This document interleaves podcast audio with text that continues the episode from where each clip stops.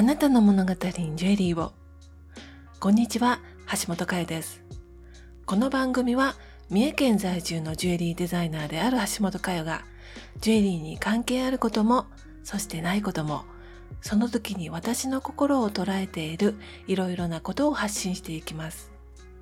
私にとってのジュエリーのように、あなたの人生を変えたり、希望になったりする、そんなスイッチが見つかるきっかけになったら嬉しいなと思っています。改めまして、こんにちは。一級ジュエリーコーディネーターであり、ジュエリーデザイナーの橋本佳代です。なかなかね、コロナの収束がまあ見えない日々が続いていますけれども、また、えっ、と、今日もですね、出張に出てきております。えー関東の方におります。今日ね、移動日だったんですけれども、移動する途中にちょっと銀座でね、予定があったんですよね。銀座駅、あの地下鉄だとなかなかね、エスカレーターとかエレベーターとか地上にね、行くものがすごい少ないんですよ。大きな荷物を持ってると、地下鉄のね、あのちょっと急な階段っていうのが 結構ね、大変で、まあ、いつもね、エスカレーターどこだ、エレベーターどこだって探してるんですけれども、今日は、あの、降りてすぐのところに、東急プラザがあったので、あ、そっか、店舗の中に入ったら、何かしらエスカレーターとかありそうと思ってね、入ってたんですよね。で、入ってすぐのところに、パン屋さんがありまして、えっ、とね、シティベーカリーっていう名前のパン屋さんと、あとカフェが併設されているお店があって、こう横目でチラッと見ながらね、あ、美味しそうだなと思って。美味しいパン屋さんって、こう見ただけでなんかね、わかりますよね。あ、これはもうこの雰囲気は絶対に美味しいに違いないと思って。予定が終わってまた銀座駅から乗ったので、まあその時に食べていくほどの時間はなかったので、テイクアウトでいくつか購入したんですよね。ホテルに着きまして、でも今日のね、夕飯はこちらでいただいたパンにしようと思って食べたんですけれども、なんかね、すごい美味しかったですよ。うん。あのね、一番人気っていうプレッツェルクロワッサンというのを買ったんですけれども、これがね、ちょっと変わってて、クロワッサンってこう、軽いじゃないですか。まあ、バターの香りも強くて。それがちょっとどっしりとした重いクロワッサンだったんですよね。で、あの、プレッツェルっていうだけあって、ちょっとね、なんか外側が硬くて、塩味がついてて、で、生地はちょっと甘いんですよ。で、そのバランスが結構面白かったですね。でもなんかフランスっぽくないな、どこのお店なんだろうなとかって思って、あの、お店のホームページとか見ていたら、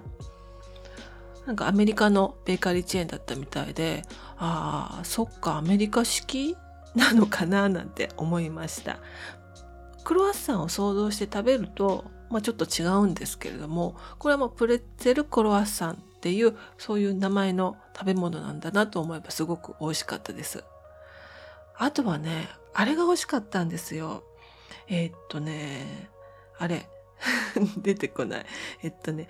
あの四角い形の、えーっとね、あ、そうそう、ブリオッシュ。これがね、美味しかったですね。うん。あれ、あの、もう一回食べたいな。で、あの、後からホームページをね、先ほど見たってお話ししたんですけれども、結構ね、東京の中のいろんなところにお店が入ってるみたいなので、またね、東京とか関東に来た時は見かけたら買いたいななんて思いました。えっ、とね、シティベーカリーさんでした。で、今日はですね、あの、私の運営しているジュエリーサロン、まあ、ポン・デュ・プレジールというね、非常に覚えづらい名前なんですけれども、この屋号のお話をしたいななんて思っています。先ほどね、非常に覚えにくい名前なんですけれどもって言ったんですけれども、覚えにくいの前に言いにくいですよね。うん、私はもう名付けをね、完全に失敗したなと思っています。で、あの、仕入れとか、まあそういったね、時に領収書をいただくんですけれども、大体ね、皆さんね、もう一度言ってくださいとか、じゃあまあ、ちょっと紙に、ちょっとここのとこに書いてもらえますかとかって言われたりとかね、されるんですよね。それがね、他の方が待ってらっしゃったりとかすると申し訳ないので、まあ、気の毒なんでね、最近はまあ、もっぱら橋本で結構ですっていう感じでね切ってもらってます。そんなね、なんでつけちゃったのっていうような、そのポンデュプレジールというね、名前の由来のお話をしたいなと思います。ポンデュプレジールは、あの、フランス語なんですよね。で、あの、ポン、デュ、プレジールって感じで3つに分かれてまして、ポンは橋なんです。そしてデュはの、英語で言うオブですね。であの、プレジールは喜びです。それぞれをつなぎ合わせると、喜びの架け橋っていう意味なんですよね。で、あの、なんでフランス語にしたかっていうと、英語でもよかったんですけれども、英語だと橋はブリッジなんですよね。なので、ブリッジオブプレジャーになると思うんですけれども、うん、なんかあんまりね、音が好きじゃないので ブリッジが。なので、まあ、ポンの方が可愛いかなとかって思って、フランス語にしました。で喜びの架け橋というのは、まあ、ジュエリーとお客様の架け橋に私自身がなれますようにとか、ジュエリーが喜びの架け橋となりますようにっていう意味をね、思ってつけました。であの橋というのは私自身が橋本っていう名前でもあるのでその私自身っていうのもかけてあるんですよね。で最近は先ほどお話しした意味に追加をしてジュエリー自体が素敵なお客様と私の架け橋になってくれてることも多いんじゃないかなと思っています。うん、そう思うとねいい意味の名前はつけたななんて思っています。この架け橋という名前は、あの、まあ、私が考えたわけではなくて、実はですね、他の方が言われた素敵なスピーチをもとに考えた名前でもあるんですよね。で、その他の方っていうのは、あの、私は日本ジュエリー協会認定の一級のジュエリーコーディネーターなんですけれども、その同期の方のスピーチなんですよね。私は第5回の認定者なんですけれども、その時は同期がね、3名いたんです。で、これがね、不思議なんですけれども、えっとね、男性で橋本さん。そして私も橋本ですよね。もう一人の女性の方も橋さんというお名前で、全員がね、橋がつくんです。あの、橋さんは漢字が違うんですけれども、まあ男性の橋本さんと私は漢字もね、同じだったんですよね。合格した時は今年の J リー協会の主催の合詞交換会で認定授与式みたいなのがあるんですけれどもその時に一人ずつねスピーチをするんですよね。男性の橋本さんがこんなねスピーチをしてくださったんですよね。今回合格した僕たちは偶然名前に橋が全員つきます。この名前のようにお客様との架け橋となれるようさらに努力をしていきます。素晴らしいスピーチだなってね、その時感動したんですよね。級の認定というのは目標ではあるんですけれども、ゴールではないんですよね。やっとスタートに立ったような気持ちになりました。でも、認定していただくためには、それなりに、まあね、頑張って努力したなとは思ってるんですよね。その時の気持ちだったりとか、こう努力したことっていうのを忘れないように初心をね、忘れないようにと思ってこの名前をね、つけました。私が私がとかね、そういうこう前に出てくものではなくって、お客様にね、そっと寄り添ってお手伝いをする架け橋でいたいななんて思っています。まあ、言いにくくてね、覚えにくい名前なんですけれども、ああ、そういう意味なんだって思っていただくと、ちょっとはね、覚えていただけるんじゃないかななんて思います。デュがね、言いにくいんですよね。日本語でね、D にちっちゃい U なんてね、言葉ないですからね。うんでもね、この Do というのも、初めは言いにくいなと思って、ポンドプレジールっていう風にね、名詞を作ってたんですよね。でその時に切り絵作家の青山ひなさん私この方大好きなんですけれどもひなさんに初めてお会いした時に、まあ、独立したばっかりだったのでそのポンドプレジールの名刺をお渡ししたんですよね。で、ひなさんはあのフランスに以前いらした方なので、あ、これはね、どうじゃなくって、デュが正しいわよっていうふうにね、言ってくださったんです。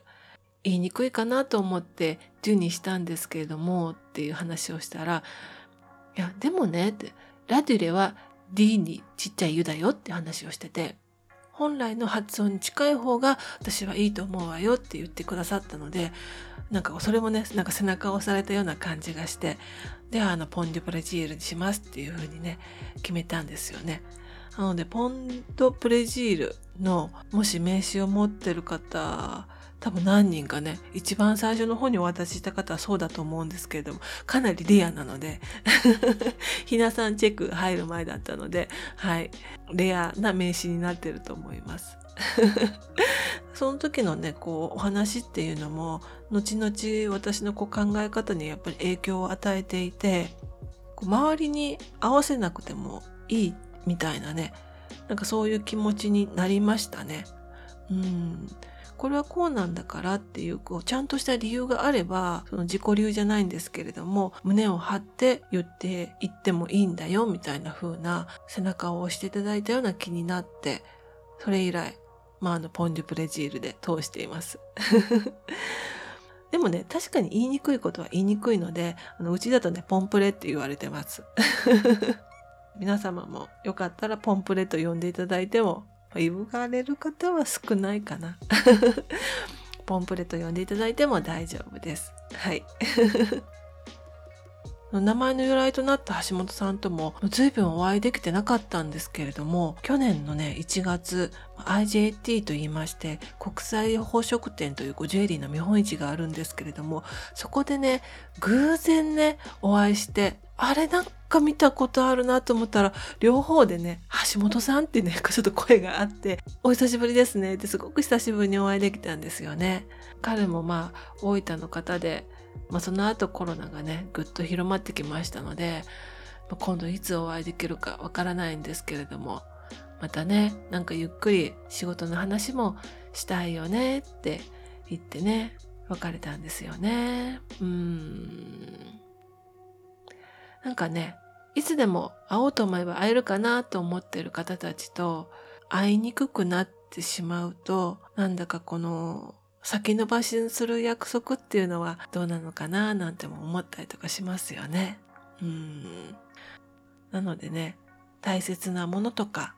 大切な人とか、より一層ね、大切にしないとダメだなって思いますね。うん。そう、大切に思ってますっていうのは、言わないと分かりませんからね。でね気持ちっていうのは見えないものですから見えないものを形にするにはジュエリーってすごくおすすめなんですよね。ですからちょっとね照れくさいなと思う感謝の気持ちとか、まあ、大切に思っている気持ちというのは是非ジュエリーにして形に見えるようにしてあげていただけたら嬉しいななんて思います。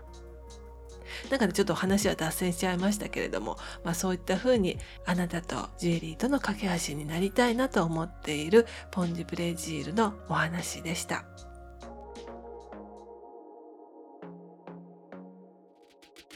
今日も最後までお聴きいただきありがとうございました。説明欄にメッセージフォームを設置してあります。スタンド FM はレター機能がありますので、ぜひそちらもご利用ください。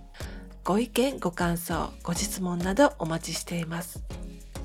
それではまた次回のポッドキャストでお会いしましょう。バイバイ。